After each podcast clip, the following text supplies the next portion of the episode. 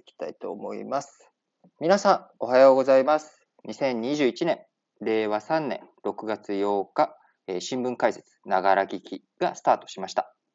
まずは本日取り上げる主な話題、トピックについてです。一面からは、えー、2つ話題を。G7 議題、台湾名義で調整中。もう一つは、オンライン書信、えー、高級化を図るです。えー、続いて3面からは、元徴用工の賠償請求却下、日韓関係について解説します。そして4面、政治面からは、女性、女系天皇に賛否。5面、えー、経済政策面からは、6G、えー、フィンランドと開発へ、官民組織協定にノキアや NTT 参加。えー、本日も盛りだくさんの内容ですが、その他、時間が許す限り、えー、国際面や主教面についても解説紹介をしていきます。えー、まずは一面の G7 の話題からいきたいと思いますが、昨日、えー、G7、まあ、今週末に行われる G7 首脳会議について、えー、コロナの話題、えー、議題に挙げていこうということについてご紹介をしました。えー、昨日、そのコロナの話題についてはですね、えー、世界でワクチン、えー、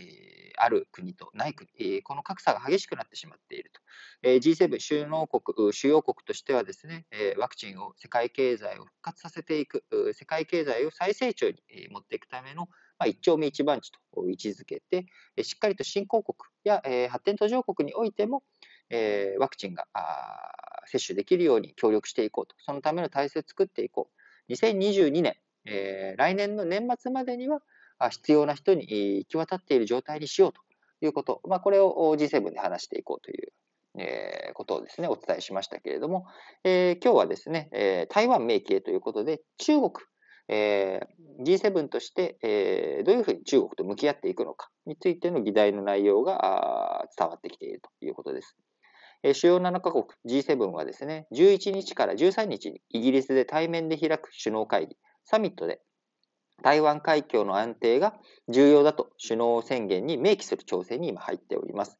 えー、日本、アメリカに欧州諸国を加えた枠組みで中国による台湾への圧力を、えー、抑止していくと。いう、まあ、こういった方向性を出していこうということです。特にイギリスはですね、1997年まで香港の宗主国として、まあ、香港を植民地として支配していたという歴史もあります。今回 G7 の首脳会議、サミットがですね、イギリスで開かれる、イギリスが議長国だというところもありますので、まあ、香港情勢や新疆ウイグル自治区での中国による人権弾圧にも反対していこうと。いう、まあ、こういった姿勢を見せているということです。えー、これ何度もお伝えしておりますけれども、G7 首脳がですね、対面で会議を開くのは、まあ、去年、えー、新型コロナの影響でスキップしておりますので、2019年8月以来2年ぶりのことになります。えー、台湾海峡に関する文言を G7 の首脳会、えー、首脳宣言に盛り込むというのは、これは史上初めてということになっていきます。えー、今回 G7 首脳会議にはですね、えー G7、え以外にもですね、オーストラリアや韓国の首脳も招いておりますし、インドについては、こちら最初は、まあ、あの来てねっていう話だったんですけれども、新型コロナ対策、対応を、え今、インド大変なことになっておりますので、モディ首相は、まあ、現地に、まあ、インドに、え残らなきゃいけないということで、えモディ首相はあオンラインでの参加ということになっております。えー、こちらね、G7 の話題で今回台湾名義調整中ということですが、こんなね、文言に台湾とかって書くだけで、なんか意味あんのという、まあ、こんなまあ調整してますとかって言ってるけれども、なんか書くことに意味あるのということを思われるような方もいらっしゃるかと思うので、えー、関連記事をですね、えー、国際面の方から拾っていきたいと思いますが、11面だったかな ?11 面ですね。えー、中国軍機、中国の軍用機の侵入、急減、台湾側、日米共同声明後にということで、えー、現在ですね、中国軍、えー、中国軍の軍用機による台湾の防空識別圏、えー、防空識別圏って何かっていうとですね、基本的に領空、えー、その国の領土というのは、領海、えー、領土、これの真上にスピーッと一直線に上げてですね、成層圏のところまでが領空となっております。なので、えー、領空侵犯すると、飛行機がですね、領空侵犯すると、それに伴って、えー、領海侵犯、領土侵犯っていうことになっちゃうので、で飛行機ってめちゃくちゃスピード速いじゃないですか。まあ、走ったら、まあ、せいぜい、まあ、新幹線とかレールを引いてない限りにおいては、まあ、せいぜい車で100キロで突入とかですよね。で、船なんて100キロも出せないですし、でも飛行機ってめちゃくちゃ速いじゃないですか。で、これめちゃくちゃ速いのが、いきなりもう領土にえー、領空に入ってきちゃったら、そのまんま気づいたら、飛行機からミサイル撃たれて攻撃されちゃうっていうことになっちゃうので、あの、余裕を持った距離、ちょっと範囲を広げて、防空識別圏っていうこと、ものを独自に設定するんですね。ここから侵入されてきたら我々のレーダーが反応して、まあ、こう、領空侵犯とか、領海侵犯、領土侵犯を起こらないように、えー、防空識別圏に入ってきたら、こう、対応するよというのを防空識別圏という範囲を持っているんですね。で、この防空識別圏って今言ったようなその領土とか、あの、領空とかに基づかないものなので、まあ、あの、敵対している国、えー、とかだと、いや、そんなところに防空識別圏なんてないよということを言って、まあ、防空識別圏の方に侵入を繰り返して挑発をするっていう行為が行われるわけなんですね。これはまあ、領土侵犯とかではないので、まあ、戦争行為ではないんですけれども、まあ、挑発行為っていうことになるわけなんですが、この防空識別圏に、まあ、ちょっかいをずっとこの中国は出し続けていた。で中国出し続けてたんですが、えー、4月16日、えー、先々月にですね、日米共同声明で台湾海峡を、えー、久しぶりに明記しました。台湾海峡の平和と安定、これが日米共同で対応しなきゃいけないことだと。中国、そこをえー、揺さぶるようなことをするなっていうことを明言したら、それを機にですね、大きく減ったということになっている記事です。えー、それまで4月16日まで、えー、今年に入ってからですね、今年1月1日から日米共同声明の発表があった4月16日までの全106日間のうち、えー、中国軍機が侵入した日が75日に上り、約70%を侵入していたと。ところが、え4月16日の日米共同宣言後はですね、それがピタッと減って急減したということになっております。えそれまではですね、え発表前は1日平均で3.4機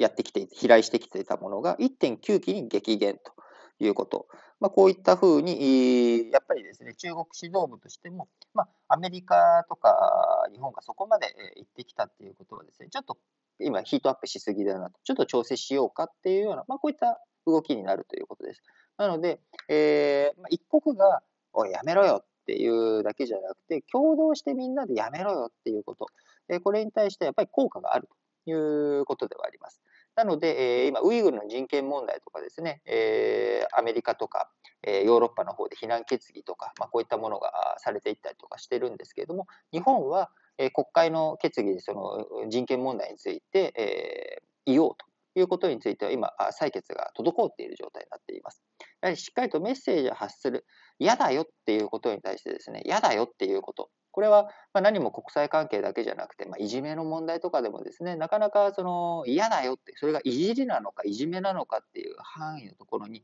明確に自分が嫌だよ、それっていうこと。まあ、これすごく大切なことなんですけれども、なかなか言えないよねっていうのは、日本の国会で、その中国へのね、えー、香港の人権侵害とかウイグルの人権侵害について嫌だよってなかなか言えないっていうこととね、言っちゃうと向こうとより仲悪くなっちゃうかなとか、まあ、こういった問題はありますので、しっかりと言うっていうことはですね、何事においてもやっぱコミュニケーションの基本の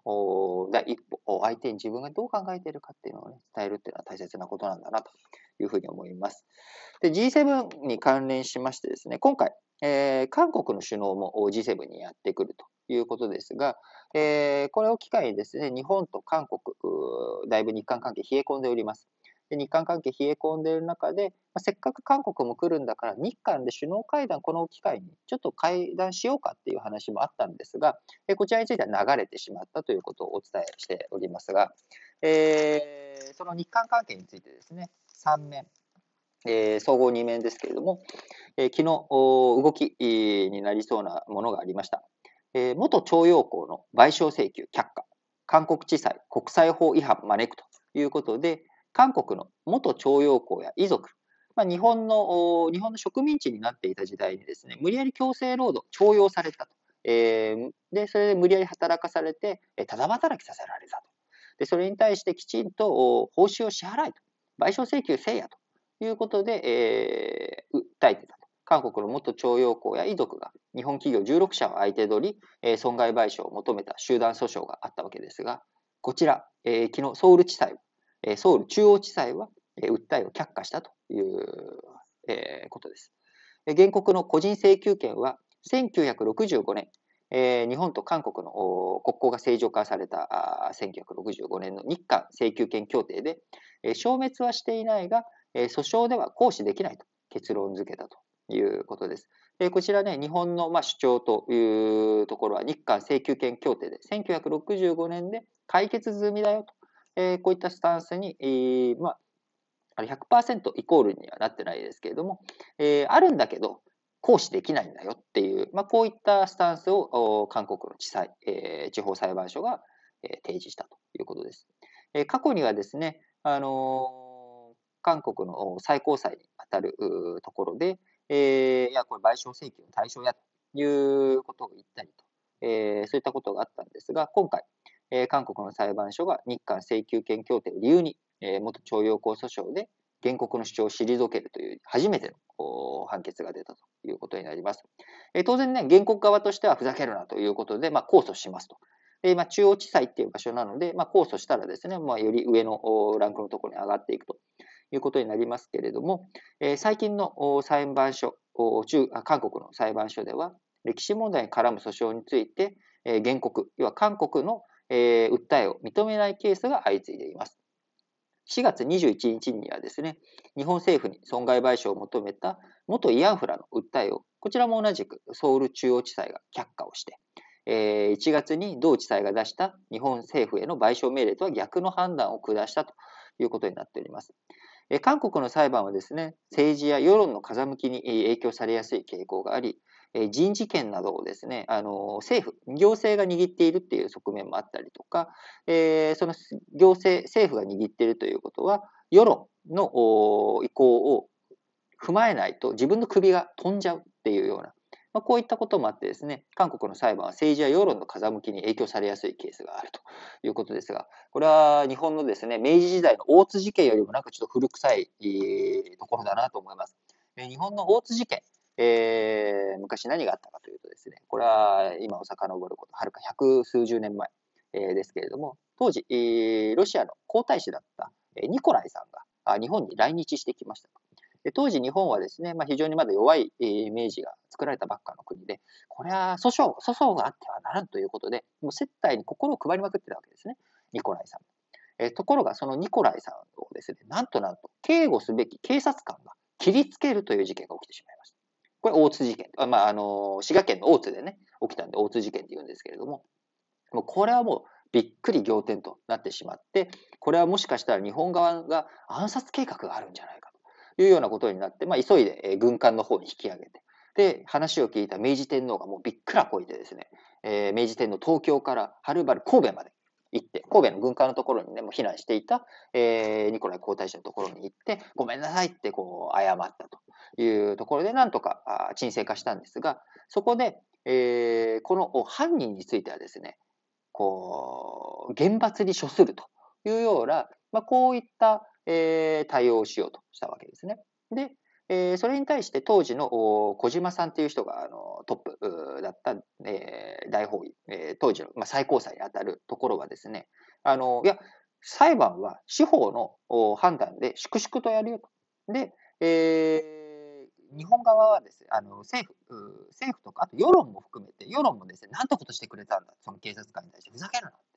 こう、ロシアとせっかく仲良くしようって言ってるのに、なんで切りつけるなんてことするんだっていうことで、まあ、世論もみんな、あの、そいつを厳罰にしろと。襲ったやつ、えー、攻撃したやつを厳罰にしろっていうふうに言ったんですけれども、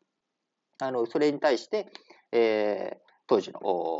司法のトップだった小島さんはですね、いやいやいや、ルールに沿って、えー、財形法定主義なんで、あの、切りつけたって言って、まあ、でも結果死んでないんでしょと。だからこれは殺人未遂だから、えー、殺人罪とかそういったことでできないと。で、日本政府としては、いやいや、待て待てと。皇族とかに対しては、よりそれを厳罰にするっていうことができるルールがあるじゃないか。だから、それを使うべきだと。ニコライさんだって、えー、外国の皇族なんだから、日本の皇族に準じる形でできるだろうと。いや、それは、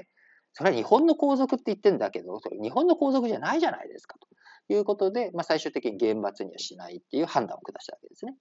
えー、まあ、こういったところで、まあ、資本独立性を見せつけたというのが、あの非常に、えー、記録に残っている日本のね、まあ、あの明治時代の、まあえー、話。まあ、その後、その人は、ああの処刑死刑にならなかった人もですね、その後、まあ、あの暗殺されるっていうようなことになっちゃうわけなんですけど、司法の判断としては独立性を維持したっていう、まあ、こういったことが百数十年前にあったわけです。まあ、それとはちょっと韓国の、えー、裁判はちょっと違うよねっていう、まあ、こういった話をちょっと永遠としてしまいましたけれども、え、とはいえ、今回、まあ、日本政府と韓国政府の間においては、まあ、ちょっと冷却化していた関係がこう少し良くなっていくかもしれないっていう、まあ、そういった一歩の判決になったのかなと思います。今回 G7 でですね、あの日本と韓国の2国による会談は予定されておりませんけれども、アメリカが、ま、日米韓の3カ国で首脳で話しようよっていうようなことをですね、模索をしていたりとか、あるいは当然対面なので、あのちょっと会議と会議の間に、あの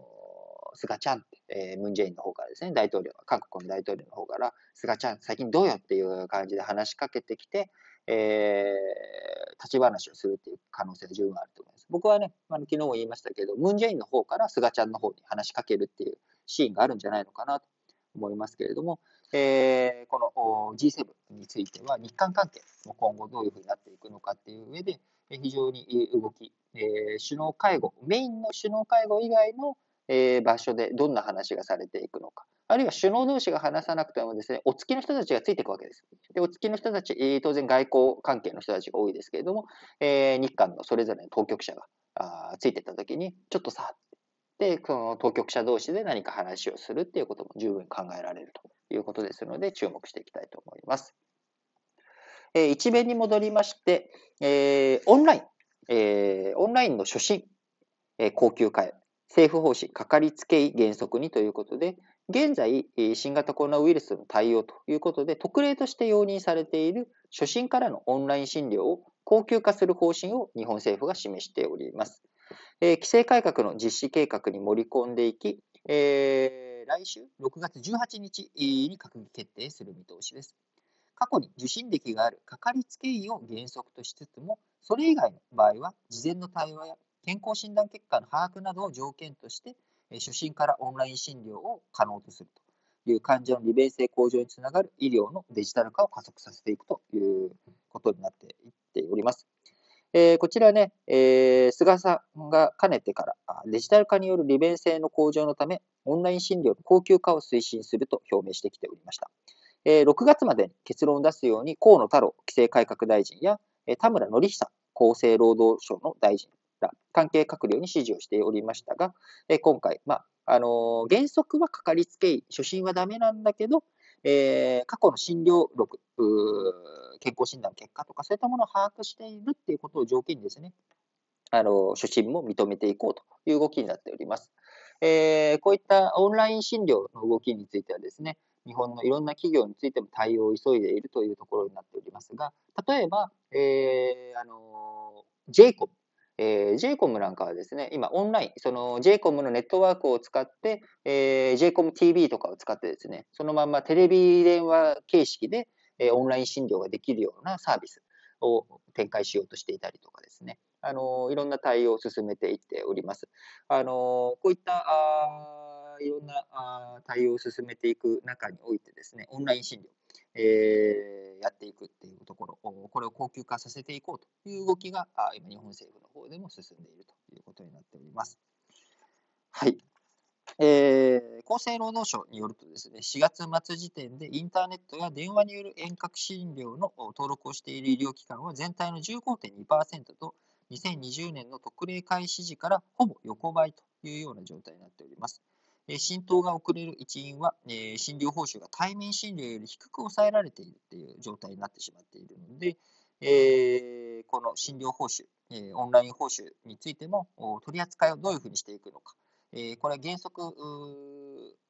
このオンライン初診の高級化っていうことがなったともですね、次はそれのじゃあ、お値段いくらにするのということ。対面診療の方がお値段いいんだったら、え、オンライン、ああの、お医者さんにとってですよ。やる側にとってオンライン診療より対面の方がいいんだったらわざわざオンライン診療やらなくてもいいんじゃないの？みたいにならないように、まあ、どういうふうに診療報酬の扱いを決めていくのか。こちらは年末に決定されていくということになりますので、引き続きこのデジタル化を超えていくのはですね、ただ単に技術的なものだけじゃなくて、規制だけじゃなくて、やっぱりいろんな報酬体系とかですね、こういったものを整理していかないとなかなか難しいんだなということがわかる記事だったかなと思います。えー、続いて、えー、4面、政治面からですね、えー、女性女系天皇に賛否ということで、皇位継承の有識者会議、意見、意見聴取を終えるということで、えー、日本政府は7日、昨日、首相官邸で皇位継承のあり方に関する有識者会議を開いて、有識者への意見聴取を終えました。女性天皇や父方に天皇の血を引かない女系天皇を認めるかをめぐり、識者の賛否が分かれたということになっております。えー、7月の会議はですね、7日の会議はですね、小説家の綿谷りささんや漫画家の里中美智子さん、えー、里中美智子さんはですね、聖徳太子の漫画とかも書いていらっしゃる、その昔からの、えー、その、おなんでしょう、歴史女、女性漫画家。で、えー、女性誌、少女漫画の中でもその歴史、日本史のちょっと古代目が強い方ですよね。あの池田池田理代子さんなんかのベルバラとかっていう感じで、あのフランスを中心に、あの、そういう歴史漫画家ですけれども、まあ、あの、里中真知子さん、えー、美智子さん、真知子さん、どちら？あの、もそういった作家さんですと。で、えー、ら4人が出席して、えー、有識者会、皇室の在り方や女性、女系天皇を認めるかなど10項目の論点を示し、えー、毎回意見を聞き取ってきました。え議題の一つが皇族数の減少に対応するため、父方に天皇の血を引く男系男子による継承を保つかどうかだったということです。今の皇位継承者、えー、天皇陛下にもし何かがあったときにはですね、秋篠宮様、え、天皇陛下の弟にあたる、えー、秋篠宮様が今、皇嗣殿下ということで、皇位継承第一位となっております。で、秋篠宮様の次がですね、えー、その次の世代になる。まあ、今の天皇陛下から見たら甥っ子、秋篠宮様から見たら長男の悠仁親王。えこちらが第2位となり、えその次がですね、なんと、今の天皇陛下よりも世代が一つ上に上がって戻ってですね、あのー、今、上皇様、平成の御代に天皇をやられていた上皇様の弟、常陸宮様の3人にしかいないということになります。で、え常陸宮様おいくつだったか忘れちゃいましたけども、あの、後期高齢者であることは間違いないわけです。まあ、現実的にはもう、皇位継承することはないだろうということなので、事実上、まあ、あの、次の世代、今の天皇陛下の世代の次の世代が悠仁親王しかいらっしゃらないというような状態になってしまっています。有識者会議は皇室制度や日本史、海外の王室制度に詳しい専門家ら、えー、計21人を対象に見解を聞いていったということになりますが、えー、古川隆久日大教授は、男系男子継承はいずれ行き詰まると指摘し、女系天皇に賛成した。一方で、日本の皇室を根本から変えてしまうと、ジャーナリストの桜井義子氏、えー、と慎重意見も根強い。女性や若い世代の意見を聞くとの方針を踏まえ、21人のうち8人は女性、30から40歳代の若手は6人が参加したという今回の、えー、有識者会議の中でですね、いろんな有識者の意見聴取、時間を置いて何回もあってですね、やってきたわけですけれども、えー、皇室制度を専門としない指揮者もいたため、男系女子へ継承資格を広める広げるべきだとの賛成意見は条件付けを含めて半数を超えたということになっております。えー、改めてですね、女性天皇と女系天皇、何が違うのっていうところですが、えー、女性天皇というのは、愛子様は女性天皇です。えー、愛子様は女性天皇なんですが、え、女系天皇ではありません。なぜなら、お父さんが皇族なので、えお父さんが天皇陛下なので、え男系の女性天皇ということになるわけです。で、悠仁親王は男系の男性。天皇ですね。あるいは眞子さまとか佳子さまも、えー、男系の女性皇族ということになっているわけです。で一方、えー、もしですね、あのー、ま、眞子さまと、えー、今噂になっている、まあ、いろいろと話題のある方がいらっしゃいますね。あの方の2人が結婚して子供が生まれたとすると、このお子さんはですね、男でも女でも女系の皇族、女系ということになります。なぜならお母さんが皇族だからです。で、男性が皇族じゃないか。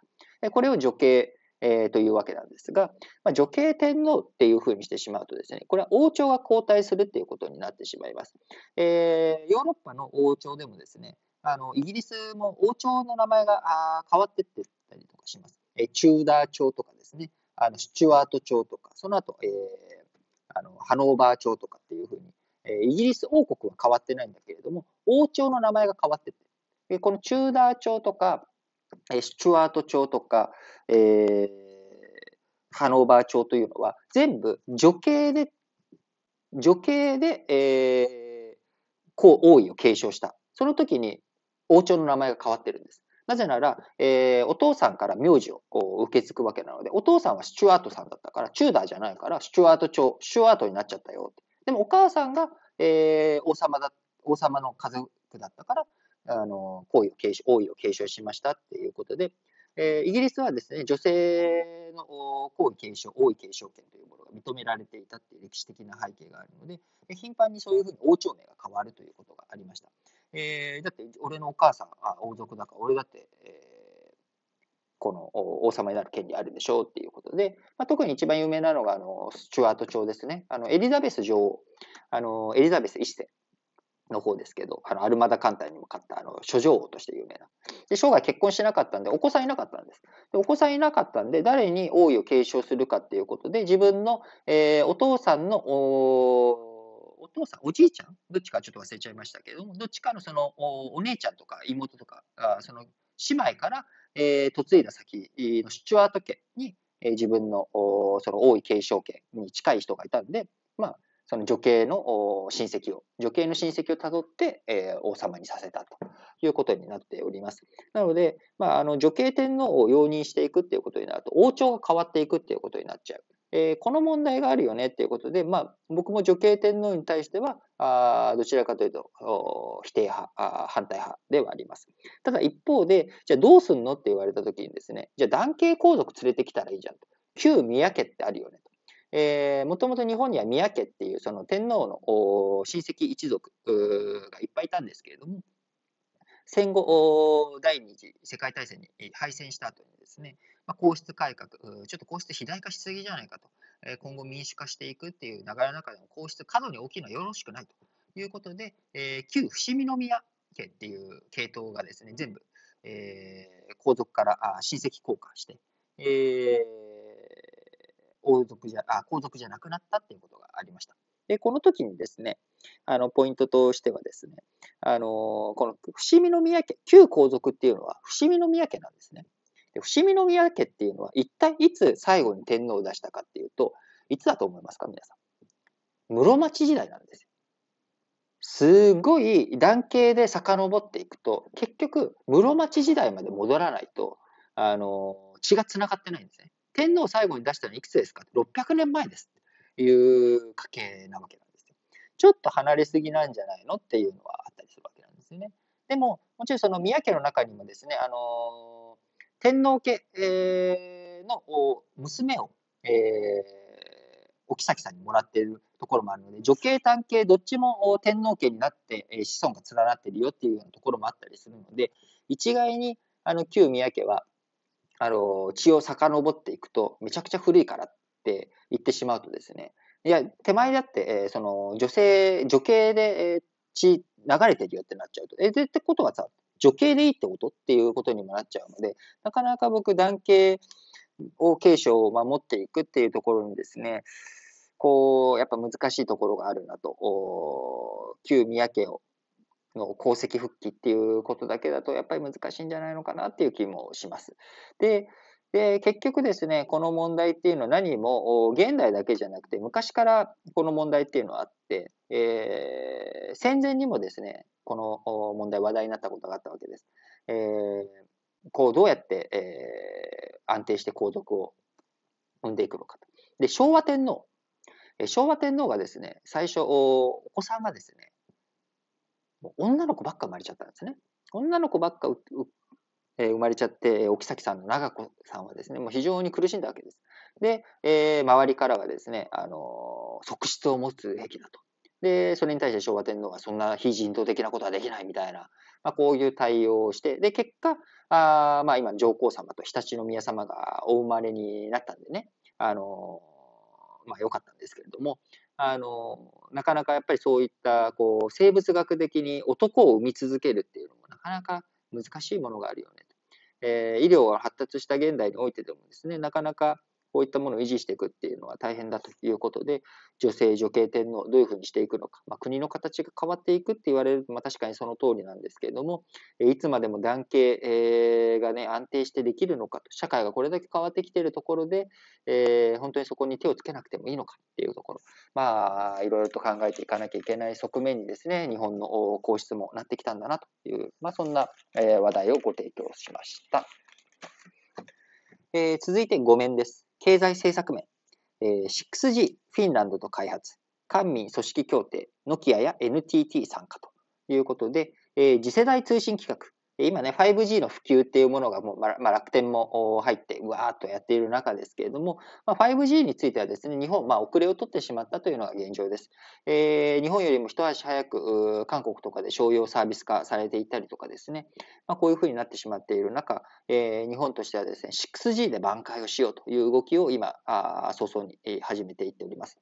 えー、2030年代、6G 実用化を目指す日本の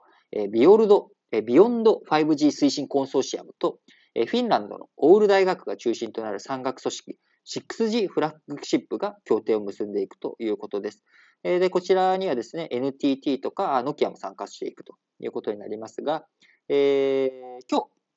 日、日本経済新聞社と総務省主催の世界デジタルサミット2021で公表するということになっております。他にはですね、東大とかドコモ、KDDI、ソフトバンク、楽天モバイルなど、まあ、えー、日本の通信キャリアとですね、えー、東京大学、えー、などが加わっていくということですし、今後共同で、えー、研究プロジェクトや人材交流などに、えー、取り組んでいくということになります。今回フィンランドと一緒に組んでいこうという話ですが、他にもアメリカの組織とも連携に向けた協議を進めているということで、この組織には通信機器大手のシスコシステムズや半導体のインテルなども参加しているということになります。日本は 5G の商用サービスで世界に出遅れてしまっておりますが、5G に不可欠な特許の保有シェアでも日本勢はアメリカのクアルコムや韓国のサムスン電子に比べて下位にあるというような状況になっております。なので、今のうちから 6G に取り組むことによって特許シェア、日本勢で10%以上、設備やソフトのシェアも計3割以上を確保していこうという目標を掲げて対応していっているということになります。えー、なかなかね、こういった、あの、新しい新技術についてはですね、まあ、早くやっていくっていうことも大切なんですが、えー、同時にお金をどれだけ投じることができるかというのも大切なポイントになってきます。えー、日本として、まあ、いろんなところと組んでいくっていうことはいいんだけれども、まあ、鮮度を多くして船、山登るっていうふうにならないようになったらいいなって思いますね。東大、NTT、NTT ドコモ、KDDI、ソフトバンク、楽天モバイル、なんかどこ登っちゃうんだろうって、なんか変なところに行ったりしないっていうところがね、やっぱ気になるところです。えー、それでね、なんかよくあるのが、まあ、日本は何にも決められないっていうので、フィンランドの方が呆れちゃっても、なんかもう自分たちで勝手にやるよみたいな。なんかまあそんなことにならないようにですね、あの、気をつけていってほしいなと思います。えー、同じく5面から、えー、薬局で緊急避妊薬検討、厚労省見直し要請を受け、再びということで、処方箋不要で迅速にということになっております。えー、厚生労働省は7日の有識者会議で、緊急避妊薬を処方箋がなくても薬局などで購入できる仕組みの解禁について検討を始めました。えー、同会議でですね、2017年に認めないと判断しましたが、見直しを求める声が出てきております。国内には利便性向上や医療費の抑制につなげるため、薬局販売を解禁する制度があるが、活用は一部にとどまっております。検証対象になる避妊薬の先発薬は、2011年に国内で承認されました。性行為から72時間以内に服用すれば一定の避妊効果があるということで、現行法上は医師の処方箋が必要だということになっておりますが、この医師の処方箋を手に入れるためにはですね、まあ、要はあ他人にですね、まあ、ここ性被害に遭ったっていうことを伝えなきゃいけない。で、その性被害に遭ったっていうことについて、えーこう医師のこの中絶薬を渡すっていう時にはですね、相手の承認を取らなきゃいけないみたいな、なんかわけのわからないルールがあったりとかしてですね、まあわけわかんなくはないんですけれども、えー、そうすると、いや、ちょっと待ってと。ど、ど、どどうやってそいつに、その、ね、あの、合意を取ったらいいのって、そもそも、そもそも性行為に合意をされてないんだけど、みたいな、こういうわけのわかんないルールになってしまっているっていうことで、えー、まあ、見直しを求める声というものが、ずっとここ数年強く上がっていました。で今回、厚労省の有識者会議において、緊急避妊薬についてもですね、あのこう、進んでいくということになりましたが、悪用の懸念や国内では緊急避妊薬の理解が乏しいというような指摘がありましたが、ななんかちょっとずれてるなっていう感じはしちゃいますね。薬剤師が販売するのに必要な専門的知識の習得も課題に上がったということですが、えー、そういったものが課題であれば解決に向けて進むべきだということだと思います。えー、緊急避妊薬の理解が乏しいのであれば、それをきっちりと啓蒙していく、えー、悪用の懸念があるんだったら悪用されないように対策を講じる。薬剤師の専門的知識が足りないのであれば習得させるようにする。えまあ、それで、え、こうやっぱりしっかりと対応していくっていうべきなんじゃないのかなと思います。えー、医師の処方箋、えーね、あの厚労省見直し要請を受け再びということで、緊急避妊薬の検討、個人的にはきっちりと進んでいってほしいなと思います。あのやっぱりこういう話はですね、あの本当に弱い人の立場に立って考えるべきだと思うんですよね。あの戦争、戦場でもですね、いろんなところでこういう悲惨なあことがあります。えー、望まぬこの出産ということ、この重荷っていうものがですね、あのー、少しでも解消されることをですね、あの期待してやみませんということですが、えー、と、こんなところですかね。えー、今日なかなかちょっと市況面の話にはいけませんでしたが、えー、国際面のところでちょっと、まあ、明日、えー、決着が出るでしょう。ペルー大統領選、大接戦となっております。えー、藤森氏の長女、恵子藤森さん、3度目の正直なるかというところで、まあ、もうちょっとしたらですね、あの結果が出ると思いますので、明日にはま結果を、えー、お話ししていくということになるのかなと。えー、あるいは選挙、世界各地で行われております。ドイツの州議会、えー、地方選挙ではですね、えー、メルケルさんの与党 CDU、今もうメルケルさん党首じゃなくて引退表明してるんで、えー、党首はラシェットさんという人に変わってるんですけれども、えー、次期首相を目指すラシェットさん率いる CDU、えー、キリスト教民主同盟という、えー、まああ、ドイツの自民党ですね。ドイツの保守本流の、えー、ずっと政権を長く持っている CDU が圧勝ということで追い風になってきているということです。あるいはメキシコ、メキシコもですね、下院選挙で過半数維持、与党勝利ということで、えー、いろんなところでこう動いておりますが、まあ、こういったあ与党が勝っているところはですね、コロナが下火にすることがうまく封じ込められているということに対して、まあ、このまま与党のままでいいじゃないかというようなあことになっています。えそれに対して日本なかなか今苦しんでいる状況でもある中、え7月頭にはですね、え東京都議選ありますし、え10月までにはですね、え衆議院選挙がありますので、日本の選挙はどうなるのかということをですね、他の海外の動き、こういったものも見ながら予想していくと面白いんじゃないのかなと思います。はい。えー、ありがとうございました。ということで、最後に、えー、社説を紹介して締めくくりますけれども、えー、本日もですね、えー、5紙で、えー、産経新聞が1本だけなので、えー、5紙9本の社説を紹介したいと思います。朝日新聞、池田小学校事件20年、えー、子供の安全確かなものに、えー、多忙な先生たちに万事に目配りするよう求めるのは酷だし、現実的ではない。家庭や警察、そして地域の住民の協力が不可欠だということですが、えー、僕もこの池田小学校事件、えー、すごく覚えています。当時はですね、まだあの号外というものがあって、え学校からの帰り道にですね、号外がバーッと配られていて、なんだって拾ったらこの池田小の事件だったというのが、えー、すごく記憶に残ってます。えやっぱり子供、自分より弱い人間を狙うっていう卑劣な行為、こういったものをですね、あのさせないためにも、えしっかりと地域含めてですね、あのやっていくっていうことが大切だと思います。え朝日新聞、もう一本はですね、武田総務大臣、改革を阻む現行不一致ということで、第三者委員会の検証は続き、総務省は万全の協力を約束する。えー、だが、報告書から浮かぶのは協力には程遠い実態だ。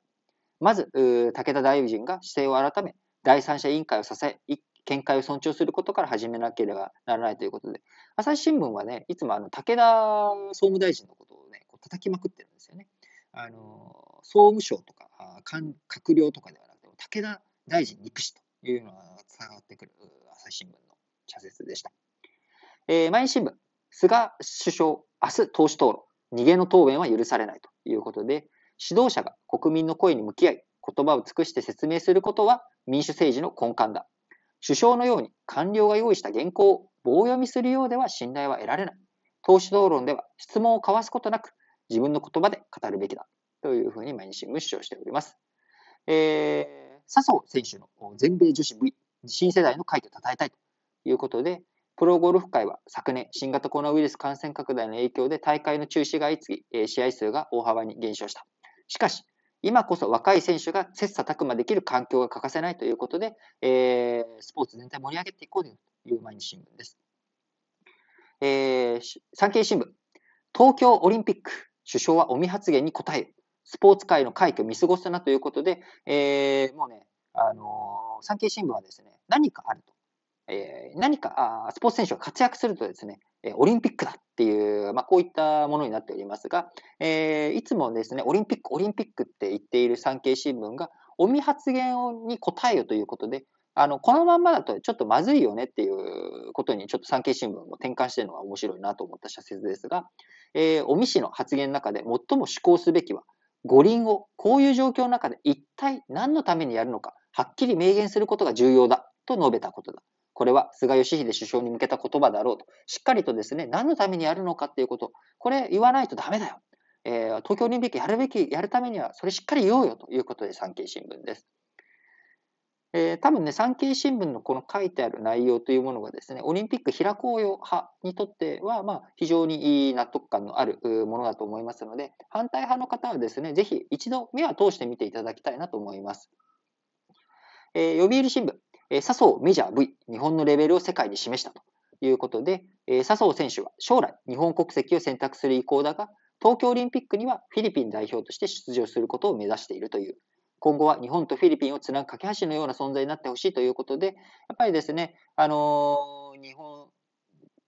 単独、まあ、ダブルと言っていうのか、ハーフというのかっていろいろありますけれども、まあ、いろんな、えー、人たちが増えていく。やっぱり多様性がですね、あのスポーツの世界に限らず強さの根源になっていくんだろうなっていうことを強く僕は感じております。はい。えー、読売新聞、えー、もう一本はですね、半導体戦略、国家事業として体制立て直せ。今後は高速大容量通信規格 5G やロボットの活用、大量の情報を管理、運用するデータセンターの整備促進などでデジタル産業全体を活性化させていきたいということで、えー、読売新聞、半導体戦略、国家事業として体制立て直すということを、えー、述べております。えー、最後ですね、えー、日経新聞ですけれども、行政歪めた責任は重いということで、総務省の、あのー、接待問題です。え、朝日新聞はね、あの武田総務大臣っていうふうに個人攻撃になってるんですけれども、え、日経新聞は、あ総務省、霞が関全体に対する攻撃となっております。え、霞が関の省庁が政策を形成する過程で民間の知見を取り入れるのは、より良い政策立案に必要なことだ。行政の公正さに疑念、疑念、疑念を抱かせることがないよう、適切なルールに基づいて官民交流の幅を広げていくことが望ましいということで、しっかりやれよという日経新聞の記事です。最後、G7 の法人税改革案で国際合意を急げ。法人税の減税がもたらす減税経済効果を軽視することはできない。だが、長年にわたる税率引き下げ競争が行き過ぎ、多国籍企業の課税逃れや各国地域の税源侵食といった弊害が目立つのは確かだということで、今回 G7 首脳会合に先立ちまして、財務大臣会合が対面で行われて、法人税15%を最低税率にしようよということを G7 では合意されたことについての社説となっておりました。はい。ということでですね、え、本日も皆さん聞いていただきありがとうございました。え、この後、こちらについてはですね、え、録音したものをあの、アーカイブで、えー、聞き逃し配信の方、明日の8時まで、えー、聞けるようにしておきますので、え途中から入ってきた方はですね、そちらの方、え聞いていただければと思いますし、え、全部ね、一通り聞いたよっていう方も、えもう一回ちょっと復習したいなとか、なんかあったらですね、聞いていただければと思います。